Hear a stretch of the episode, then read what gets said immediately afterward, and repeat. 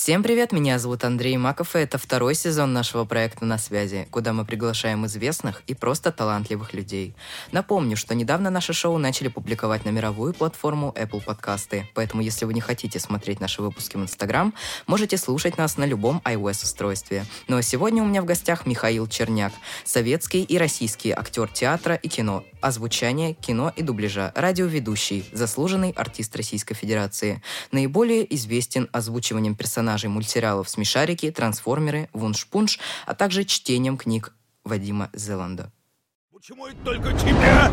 Эй, да чтоб вам! Зато я не сплю по три месяца подряд, как некоторые. Три килограмм столярный клей и совсем новый плоскогубцы! Феноменально. Ой, только в этом парке есть космический аттракцион. А вот что произошло дальше, мы с вами сейчас и узнаем. Неду Старку обещали то же самое, но мы знаем, чем все закончилось. Помню, как на главной площади поставили самый оригинальный из всех виденных мною памятников Ленину.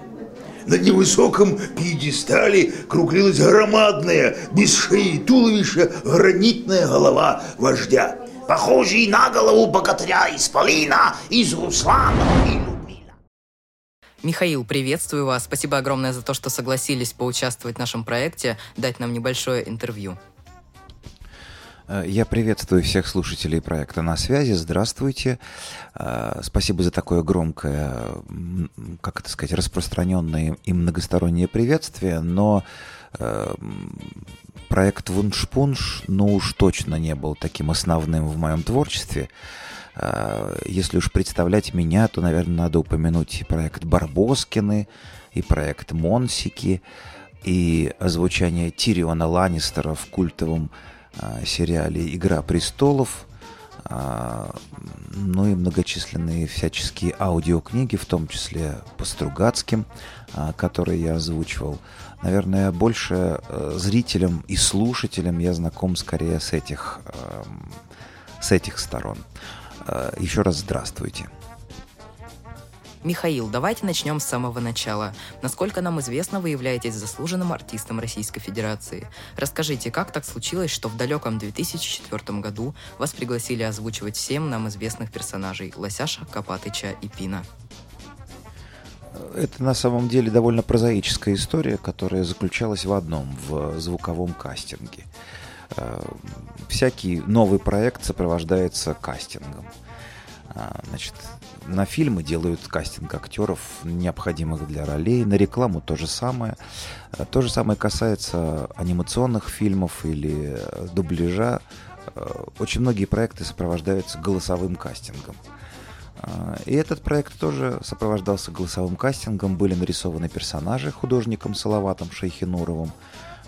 Они были придуманы художником, режиссером, художественным руководителем, продюсером. И начались голосовые пробы, на которые приходили петербургские актеры. А, И я пришел на голосовые пробы а, и записал пробы для одного персонажа, для второго, для третьего. И так получилось, что я стал озвучивать трех персонажей. То есть мо- мои голосовые предложения, они понравились. Э, У нас есть еще один актер, который тоже не одного, а двух персонажей озвучивает. Это Сергей Мордарь, он озвучивает Савунью и э, Каркарыча. Раз сосредотачиваемся, ведем себя естественно. Он тоже сделал голосовые пробы, и его голос подошел к этим персонажам. Так что все, в общем, э, достаточно прозаично и банально. Это был просто голосовой кастинг, кастинг который проводился в 2004 году. И меня утвердили, утвердили три моих варианта. И вот они, эти три варианта, и живут. Лосяш, Копатыч и Пин. Михаил, задам вам вот такой вопрос. Скажите, пожалуйста, с какими трудностями приходится сталкиваться при озвучке того или иного персонажа? Ну, поскольку это работа, а, а, то трудности э, есть во всякой работе. Есть и тут трудности, которые характерны для этой работы. Э, Первая трудность связана с твоим здоровьем. Значит, поскольку ты э, занимаешься звучанием, то твой инструмент, которым ты работаешь, твой голос должен быть в порядке. Поэтому как только ты простужаешься и у тебя пропадает голос, твоя работа останавливается. И это иногда э, представляет собой очень большую проблему, потому что надо к определенному сроку озвучить ту или иную серию или тот или иной проект, а ты не можешь это сделать. Ты останавливаешь работу, и э, иногда тебя можно заменить. Это, конечно, обидно, когда тебя заменяют. Но в таких проектах, как, например, «Смешарики» или «Барбоскины» или э, те же «Монсики», э, я незаменим, потому что э, мои персонажи, они прикреплены ко мне.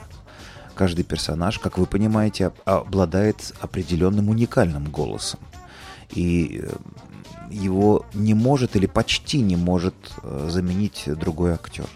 Если озвучание, например, сериалов а, или фильмов, в котором тоже я занимаюсь очень много, там это хоть как-то более или менее допустимо, хотя это тоже не приветствуется. Я, например, озвучиваю а, сейчас сериал «Соседство», да, и мой а, основной персонаж Дэйв в этом замечательном смешном американском ситкоме, он говорит моим голосом, но Э, если я, допустим, предположим, заболел или уехал, то там на одну серию можно это сделать. Потом, правда, э, я приезжаю и переозвучиваю того актера, который меня занимал. Там подбирают актера с более-менее похожим голосом. А, то в мультфильмах это невозможно сделать, э, потому что голоса характерные. Вы понимаете, что Пин говорит уникальным голосом, Лосяш уникальным, Копатыч уникальным, Гена Барбоскин уникальным, Блюм из Монсиков уникальным голосом и заменить э, человека очень трудно. Поэтому первая трудность – это твое здоровье. Ты должен держать свой голос эм, в порядке. Поэтому как только человек идет в театральный институт, э, его горло сразу перестает быть просто горлом, шея перестает быть шеей, это превращается в инструмент. Поэтому всем, кто идет в театральный институт или в консерваторию, сразу необходимо надевать шарф. Осенью, зимой и ранней весной. Эти люди должны беречь свой голос. Это первое. А, желательно не болеть, а, потому что таким образом останавливаются очень многие проекты. Вторая трудность, а, она сладкая трудность, она связ, связана с творческим поиском. Мы мучительно иногда, мучительно, не всегда, но иногда мучительно ищем какие-то интонации, чтобы так или иначе был подан тот или иной персонаж, была подана та или иная ситуация. И с режиссерами озвучания, это, конечно же, Денис Чернов, там, а, и, и другие режиссеры, их много, работают и на «Смешариках», и на других проектах. Мы занимаемся творческими поисками, это связано с творческими муками, но это небольшая, может быть, трудность, и, повторяю, сладкая, это же творческий поиск, но, тем не менее, она присутствует. Есть еще э, трудности, которые э, я бы окрестил как работа э, с э, которые не понимают специфики озвучания или не знают, чего они хотят. Такие люди встречаются среди э, заказчиков э, рекламы, такие люди встречаются среди э, недалеких или непрофессиональных, или не совсем профессиональных режиссеров такие люди встречаются среди молодых, неопытных режиссеров. Они не понимают, что они хотят, и не могут дать тебе, как актеру, конкретное задание. Актер должен получить конкретное задание, в том числе и актер озвучания. Какую ситуацию нужно выразить своим голосом? А, какие чувства нужно выразить своим голосом? А, тогда он, а, получив это конкретное задание, может выдать ту или иную интонацию, ту или иную ситуацию, то или иное чувство. Но когда э, работа строится на принципе «иди туда, не знаю куда, и, и покажи мне то, не знаю что», «выдай мне что-нибудь, ну, эдакое», тогда э, мы переходим в область вкуса, а вкусы у всех разные – о вкусах, как вы знаете, не спорят. И я очень часто сталкивался с такими людьми. У меня был, например, я не буду называть этих людей, работа над документальным фильмом. Им понравился мой тембр, мой голос, но потом начались какие-то непонятные требования, и вдруг я понял, что э, режиссеры э, сначала, ну, как бы положив глаз на меня, э, потом э, стало понятно, что им просто другой тембр нужен. Они от меня добивались какого-то более низкого голоса, а, с какой-то другой подачей. Им нужен был просто другой актер. там была еще трудность, что это был грант, и мой голос был утвержден. Он был в условиях гранта прописан, поэтому им пришлось менять условия. Я сказал, ребята, вам нужен просто другой актер. Не приставайте ко мне, мы вот уже час бьемся друг с другом, мы э, с места не сдвинулись. Э, вы сейчас мне предъявляете требования, которые не относятся вообще к моему голосу. Вам нужен другой актер. Поэтому хорошо бы, чтобы заказчики, режиссеры слышали э, определенный голос. У меня определенный голос. Это не низкий голос, не бас и не высокий. Это, ну, как бы баритональный тенор. Вот я бы так его определил. Или, может быть, баритон. Вот э, это определенный голос, с которым нужно работать. Это, наверное, еще одна такая трудность. Ну, других трудностей я не припомню. Наверное, э, все остальные трудности, в общем, и не трудности, или трудности какие-то сиюминутные. Времена идут, и на рынке появляется много интересных мультиков от других студий. Возьмем в пример студию «Союз мультфильм». Сейчас эта студия занимается возобновлением, а точнее уже выпуском новых серий советского мультфильма «Простоквашино». Серии выходят с новыми актерами озвучки, анимацией и музыкой. Как вы относитесь к такому шагу со стороны данной студии мультипликации? Ну, новые проекты возникают всегда, они возникают всегда в большом количестве. А, среди них есть очень интересные проекты, среди них есть реконструкция чего-то хорошего старого. Я слыхал и про Простоквашино, и про «Ну, погоди» вот сейчас. Это был любимый мультфильм моего детства. А, можно пожелать только успеха. Пускай будет побольше новых проектов интересных, и а, чем их больше, чем они интереснее, тем, мне кажется, лучше. Так что я отношусь к таким шагам, не только к этому шагу конкретному, но и вообще к таким шагам со стороны любой студии э, с, с интересом и могу пожелать только успехов и, и удач. Э, если меня приглашают на какой-то такой новый интересный проект, я всегда откликаюсь э, на это с интересом и готов в таких интересных проектах участвовать. Михаил, скажите, пожалуйста, вы озвучивали когда-нибудь отрицательных героев? Если да, то не замечали ли вы за собой, что ваш характер изменяется? Ну, это такая сказка, легенда, которая бытует среди обывателей о том, что э, роли, которые играет э, актер в кино или в театре, э, или вот э, роли, которые приходится играть на озвучании, они влияют на характер человека. Нет, мне кажется, это такая сказка, это выдумка романтическая. На самом деле российская театральная система и обучение в российских театральных вузах, оно строится на том, что скорее человек пользуется при репетиции той или иной роли чертами своего характера. Это очень просто. Например, приходится в театре, допустим, кому-то играть Хлестакова или кому-то играть Гамлета – или э, женские там знаменитые роли Катерина в «Грозе». Э, мы же не знакомы с этими э, людьми. Я не знаю, кто такой Хлестаков. Я понятия не имею, кто такой Гамлет, и я не знаю, кто такая Катерина, да? Но я артист, и я, я знаю, кто такой я. Я попадал в разные ситуации. Мне свойственны разные эм, черты моего характера. У меня был определенный чувственный опыт. К 19, к 20 годам у человека формируется полный чувственный опыт, то есть полная гамма чувств, и э, он может э, их выразить в той или иной роли. Э, говоря по-простому, актер – это человек, который свою историю рассказывает чужими словами, словами автора. Конечно, для того, чтобы сыграть Гамлета, не обязательно попадать в такую ситуацию, когда твой дядя убил твоего папу, а мама через два месяца после этого, после похорон, вышла за, замуж за дядю. И это э, страшно обидно, значит, и так далее. Э, не нужно э, это иметь в чувственном опыте. Или для того, чтобы сыграть леди Макбет, не нужно убить энное количество людей. Потому что леди Макбет – это знаменитая женщина-убийца, как вы знаете. А убивать людей для этого не нужно. Нет, есть в истории э, случаи, там, когда художник, допустим, э, некоторые художники там э, убивали людей для того, чтобы нарисовать мертвого человека или передать чувство умирающего человека. Но это патология.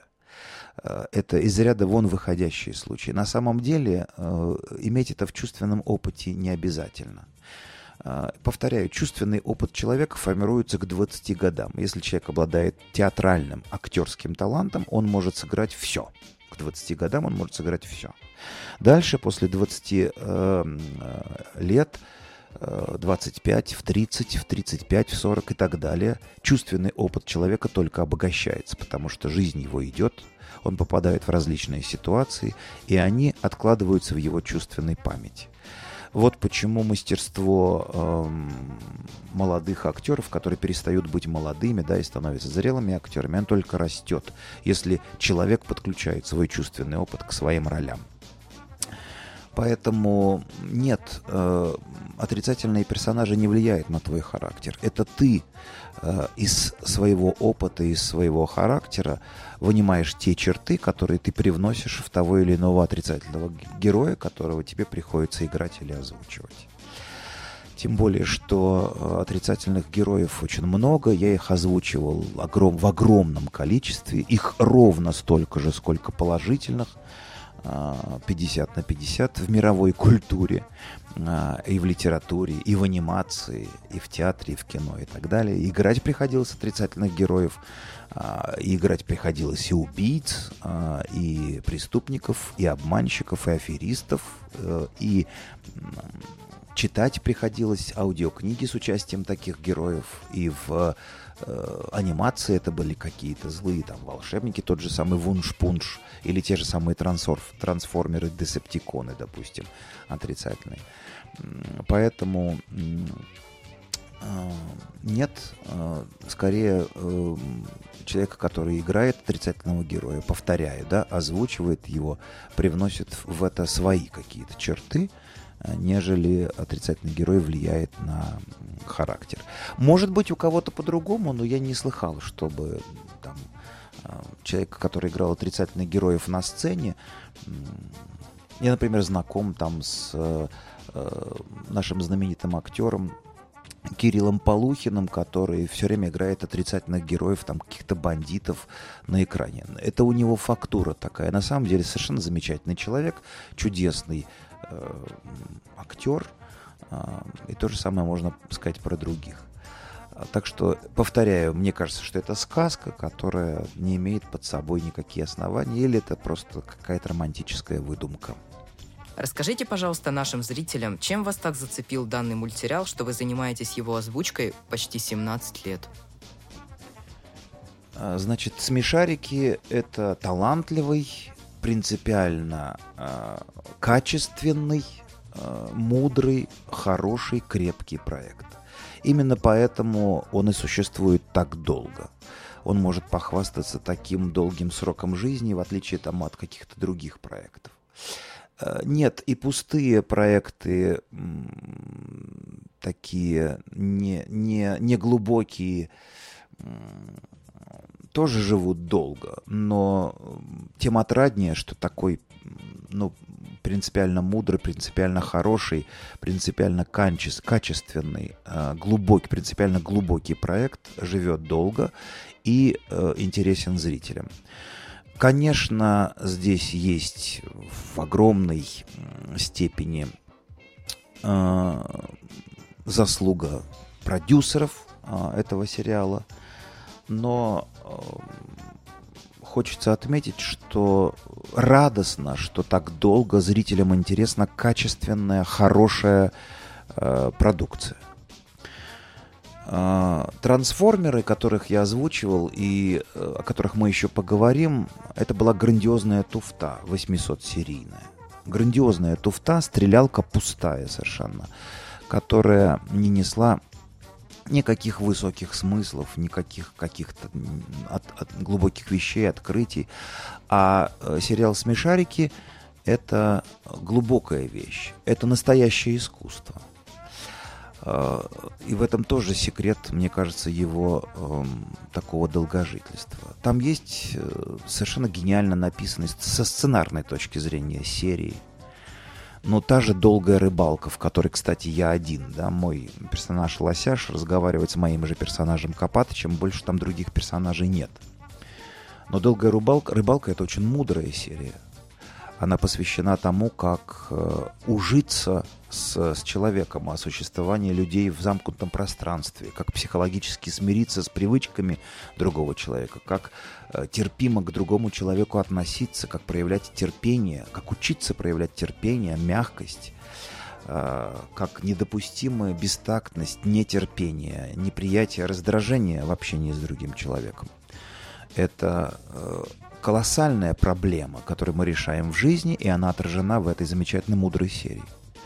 Или, например, э, серия, где главное действующее лицо Пин, серия «День справедливости». Это высочайшая, я считаю, серия про взаимоотношения человека с Богом.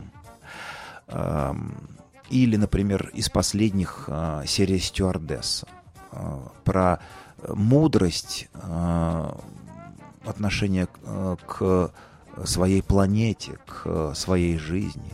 Или э, восхитительная совершенно серия «Трюфель» э, про грязные э, черные технологии, про черный пиар, как можно оклеветать, очернить человека и так далее. Я назвал лишь некоторые серии, э, которые, на мой взгляд, восхитительно написаны. Это восхитительные сценарии. А зрители и поклонники смешариков могут назвать еще другие серии свои любимые. Авторы сценариев смешариков, они э, хороши тем, что они стараются идти в глубину. Они прикасаются к глубоким э, принципиальным проблемам. Э, и э, с точки зрения сценариев смешарики дают э, огромное количество э, значит, очков любому другому сериалу. Они выходят на высочайшие вещи. Э, они выходят в глубину. Это не каждый проект, анимационный проект может этим похвастаться. Смешарики поднимаются до философских высот. А, там есть а, некие тайны, к которым они прикасаются. Вот почему смешарики пользуются успехом и среди детей, и среди взрослых.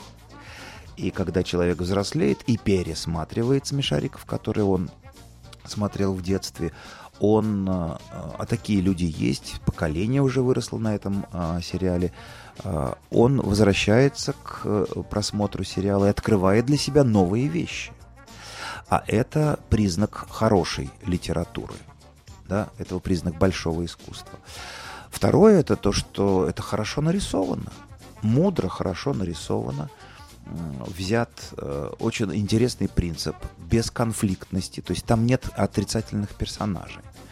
Э, вы не найдете ни одного э, отрицательного персонажа среди всех смешариков. Э, это сразу делает их сложными. То есть э, они бывают и положительными, и отрицательными, как мы все в жизни. Мы, мы же не можем про себя или про своих друзей сказать, он хороший, он плохой. Или я хороший, я плохой. Я бываю и хорошим, и плохим, попадая в разные ситуации. И мои персонажи, и Копатыч, и Лосяш, и Пин, они бывают и хорошими, и плохими. Они бывают упрямыми. Они бывают, что и обманывают. Э, например, э, Копатыч из любви к меду, да, который превратился для него в наркотик, продал э, своего друга Лосяша в эм, если вы помните, если вы смотрели полнометражный фильм, где они перенеслись в другое время, да, в средние века они перенеслись, и Копатыч продал за, за, за бочку меда, продал своего друга Лосяша. А, представляете, какая коллизия? Да, можно сказать, неужели такой э, добрый, такой восхитительный, такой замечательный, всеми любимый персонаж, как Копатыч, способен на такое? А вот способен, э, получилось, что да, и потом пришлось Лосяша выручать. А, так что им свойственны все человеческие слабости, все человеческие чувства, которые свойственны нам. И э, в этом тоже один из залогов успеха этого сериала. Они очень похожи на нас. Мы в них находим те черты, которые свойственны нам, и мы в них находим самих себя. Э, поэтому что говорить? Можно сказать, что в, определенной смысле, в определенном смысле это шедевр. И он зацепил не только меня, он зацепил многих. Я с удовольствием занимаюсь его озвучкой уже 17 лет. И я считаю, что это одна из моих э, ну, как это сказать, ну, не то что творческих удач, а одна из моих интереснейших работ. Я отношусь к этому как к большому искусству. А, и я горд, что я был причастен и пока что причастен к этому мультсериалу и с огромной, ну как сказать, с огромным теплом и благодарностью к нему отношусь. И к тому коллективу замечательных совершенно режиссеров, сценаристов, художников, которые на нем работают, композиторов, там дивная совершенно музыка. Я дружу с композиторами этого сериала. Композиторы этого сериала писали музыку к моим спектаклям, которые я ставил на сцене Санкт-Петербургских театров. Так что это э, такая связь э, уже родственная. Поэтому тем, кто не знаком со смешариками, я советую только одно, поскорее их посмотреть. И старый сериал 2D, и новый сериал 2D, и полный метр, полнометражные фильмы 3D. Мне кажется, там очень много хорошего. Не так давно у нас в гостях был Никита Васин, ютубер, блогер. Расскажите, пожалуйста, что вас объединяет в медиасфере? Ну, Никита Васин это молодой, талантливый, энергичный человек, э, у которого э, масса всяких разных креативных и бизнес-идей. Э, мы с ним, естественно, сошлись на почве смешариков, и он совместно с смешариками сделал, сделал много чего, много своих проектов я э, это нас и объединяет. Значит, пока нас, нас объединяли только смешарики. Что касается, значит, э, самого Никиты Васина, то я могу пожелать ему только успехов. Я думаю, что его ждет блестящее будущее, потому что, повторяю, он талантливый, ищущий, энергичный, сообразительный человек, креативный человек. А, и дай бог ему успехов. А, мне кажется, что он в скорости изобретет что-нибудь свое, такое авторское, интересное, не только связанное там со смешариками, а, а еще с чем-то. Просторы, интернет-просторы у нас богаты, обильны. Сейчас интернет все больше и больше входит в жизнь людей. А, я думаю, что Никита еще развернется, мы о нем услышим, его увидим, и дай бог ему успеха может быть, еще и погреюсь в лучах его э, славы. Давайте поговорим про вашу театральную деятельность. Насколько мне известно, театральные выступления и спектакли присутствовали в вашей жизни с самого раннего детства. Расскажите, пожалуйста, подробнее о том, как же вы все-таки пришли в эту сферу. Ну, спасибо, что мы затронули эту тему, хотя не знаю для жителей э, Алтая и Барнаула, насколько она интересна. А, хотя, впрочем, мы с вами значит, разговариваем в интернете, и, это, наверное, разговор услышат и другие люди из других городов. Кстати, на Алтае был, а, правда, дальше Чемала не, не проехал, но это безумно красивые места, хочется вернуться туда и а, побывать там в горах и так далее. Значит, я хочу сказать, что, э, ну что, ну это способности были театральные, которые были реализованы. Я очень хотел, с детства я хотел публичности. Мне всегда нравилось э, общение с публикой, общение с аудиторией. Это было для меня чрезвычайно всегда сладким. И я, когда э, был еще ребенком, я выступал в детском саду на всех утренниках, на всех спектаклях, читал стихи. Когда к нам гости приходили, э, значит, я перед ними выступал. Отец меня записывал на магнитофон.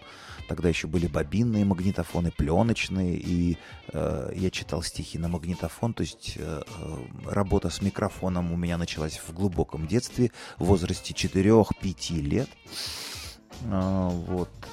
И было понятно уже в школе, что я э, актер, что у меня есть актерские способности, потому что чуть ли не с первого класса я выступал на сцене у меня а, тогда уже обнаружились голосовые данные, что я мог говорить разными голосами. Я, например, а, серии моего мультфильма любимого «Ну, погоди» раскладывал на голоса и за зайца, и за волка а, значит, делал такие как бы диалоги между зайцем и волком, и с ними выступал, и даже получал за это грамоты. Я помню, в четвертом классе или в пятом дали грамоту за выступление на, на концерте. Так что голосовые пародии у меня были всегда в активе в школе.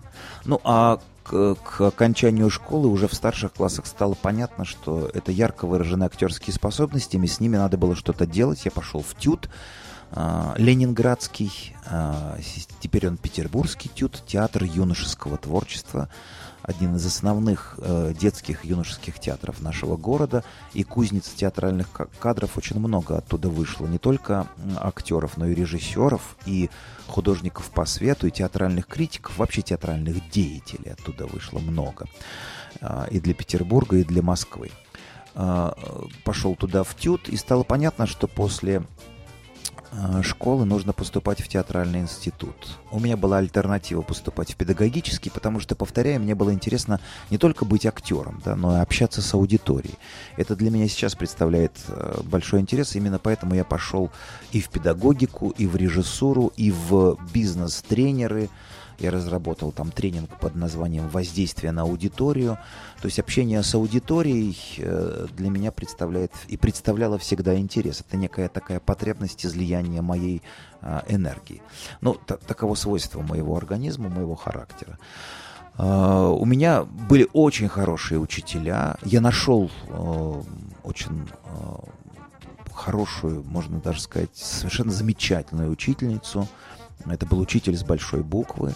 А, которая меня подготовила в театральный институт очень хорошо, и потом курировала меня на протяжении долгих лет, когда я был уже актером и режиссером. И она сыграла одну из основных ролей в моей жизни. Я не буду называть ее фамилию, потому что это имя никому ничего не скажет, но для меня это имя святое. И я э, всегда с теплом вспоминаю этого человека. Это один из главных людей в моей жизни.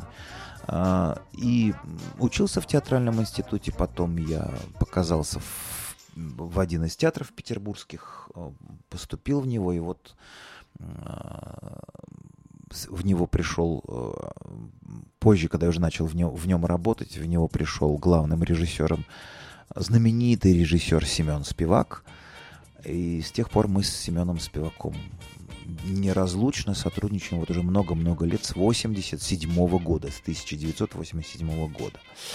Поэтому э, я верен вот одному театру, это молодежный театр на Фонтанке.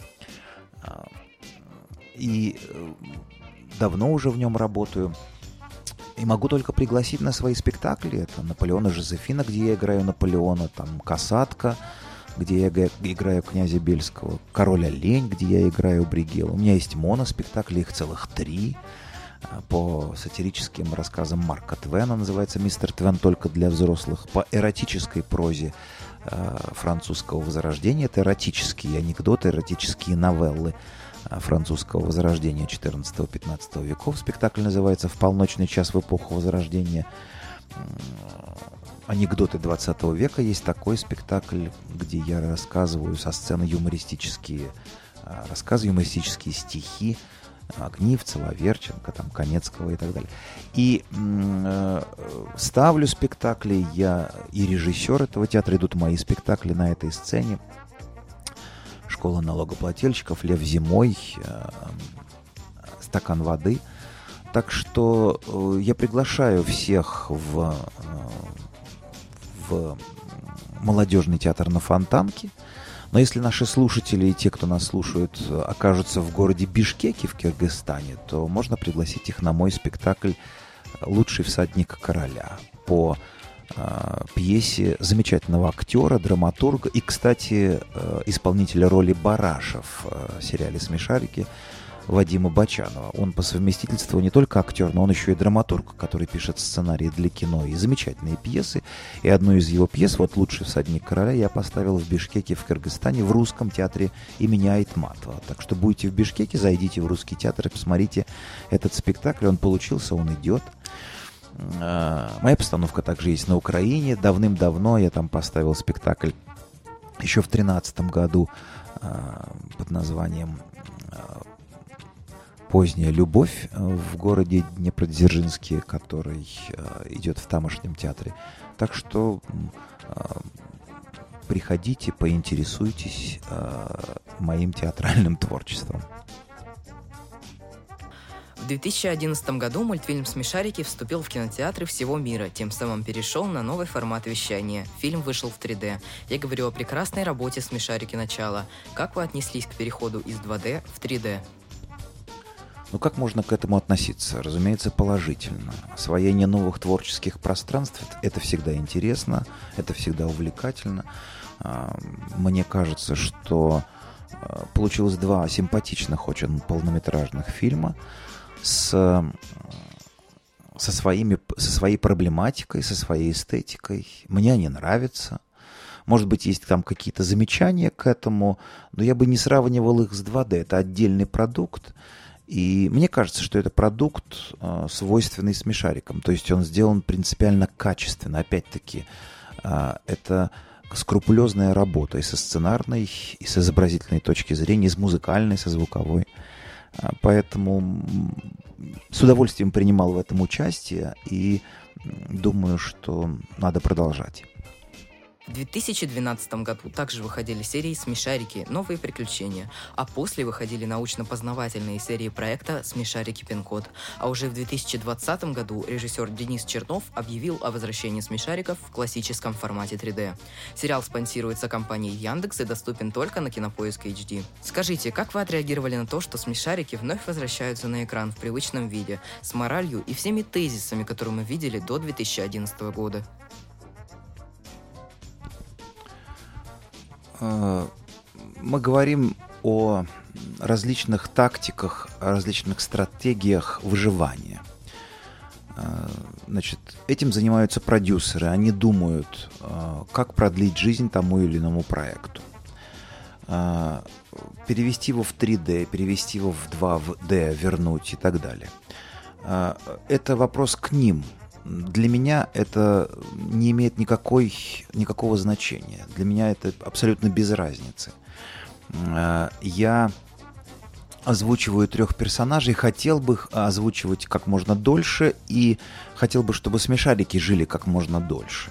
В 3D, в 2D, в виде пин-кода э, мне все равно. Потому что, повторяю, это хороший, качественный продукт. Это симпатичные, умные, мудрые сценарии. Это хорошо нарисовано.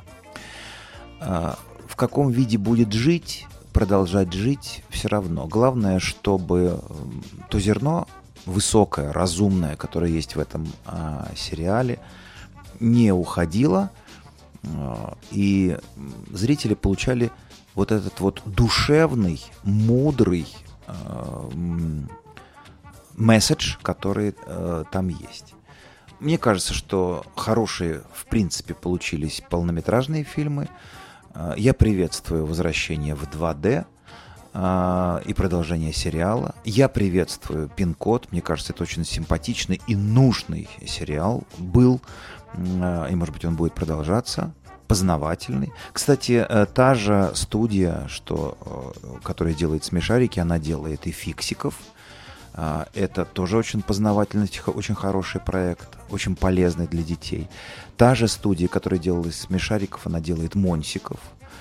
И если фиксики это познавательный проект с точки зрения каких-то знаний, да, так же как пин-код, то э, Монсики это тоже очень интересный проект. Он рассказывает о чертах характера, о злости, которую мы иногда про, проявляем, о э, лени, которое нам свойственно, а, о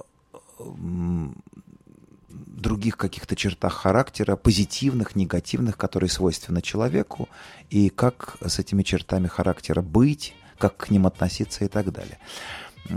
То есть э, студия э, Санкт-Петербург, которая делает вот э, всю эту продукцию, мне кажется, на верном пути. Поэтому ну как я могу относиться к возвращению в 2D? Ну нравится людям и прекрасно.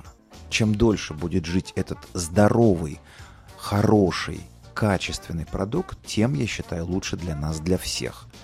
А, мне кажется, он привносит в нашу жизнь добро, а, красоту, а, интерес, какие-то высокие вещи. Он не только развлекательный, он еще и поучительный, он еще и душевный.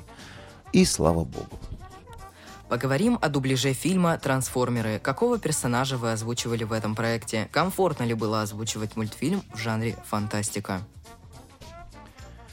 Значит, это не дубляж фильма «Трансформеры». Это озвучание сериала «Трансформеры». В фильме «Трансформеры» я участие не принимал.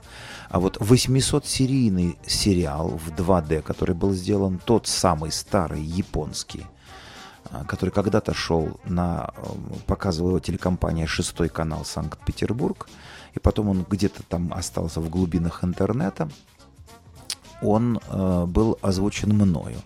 И персонажей я озвучивал там около 50 штук, потому что этот мультфильм, этот сериал, э, который был диких размеров, повторяю, там было около 800 серий, он э, озвучивался на 2-3 на голоса. Э, мы с моим коллегой Вадимом Гущиным, к сожалению, его уже нет, озвучивали его. Там еще в разное время там присутствовали такие люди, как Евгений Умаров. А, не помню, кто с нами озвучивал на а, женские роли, но это было давно просто. Поэтому э, это была обыкновенная пустая стреляр, стрелялка, никаких теплых чувств у меня к этой мультипликации нет.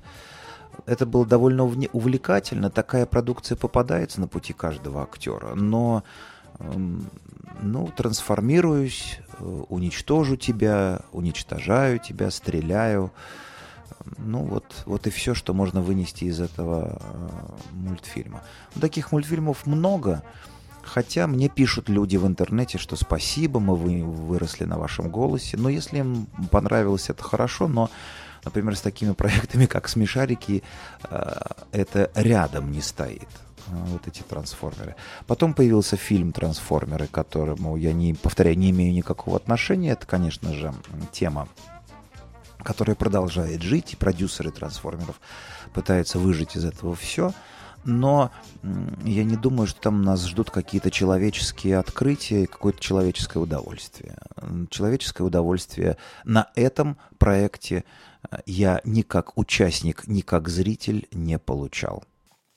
Что ж, это были все вопросы. Спасибо большое за то, что согласились поучаствовать в нашем проекте. С вами был Михаил Черня, голос Пина, Копатыча и Лосяша, а также Андрей Маков. Всем пока. Пока, друзья, пока.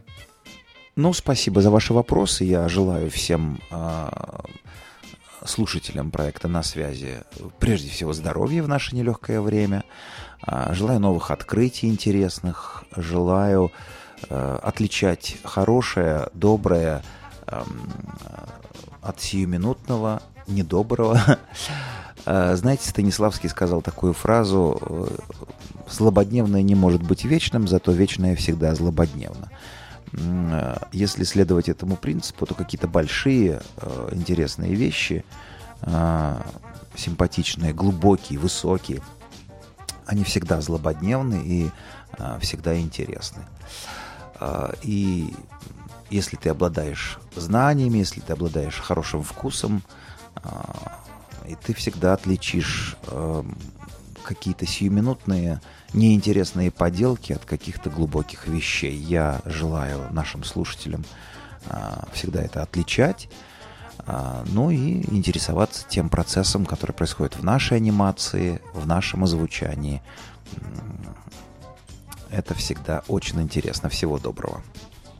В разработке проекта участвовали генеральный продюсер Андрей Маков, исполнительный продюсер Эльвира Ротовская, режиссер монтажа Дмитрий Новиков, супервайзер Антон Слибов, ассистент Гулька Артем, креативное агентство «Алмазное агентство», дизайнер Екатерина Сафонова.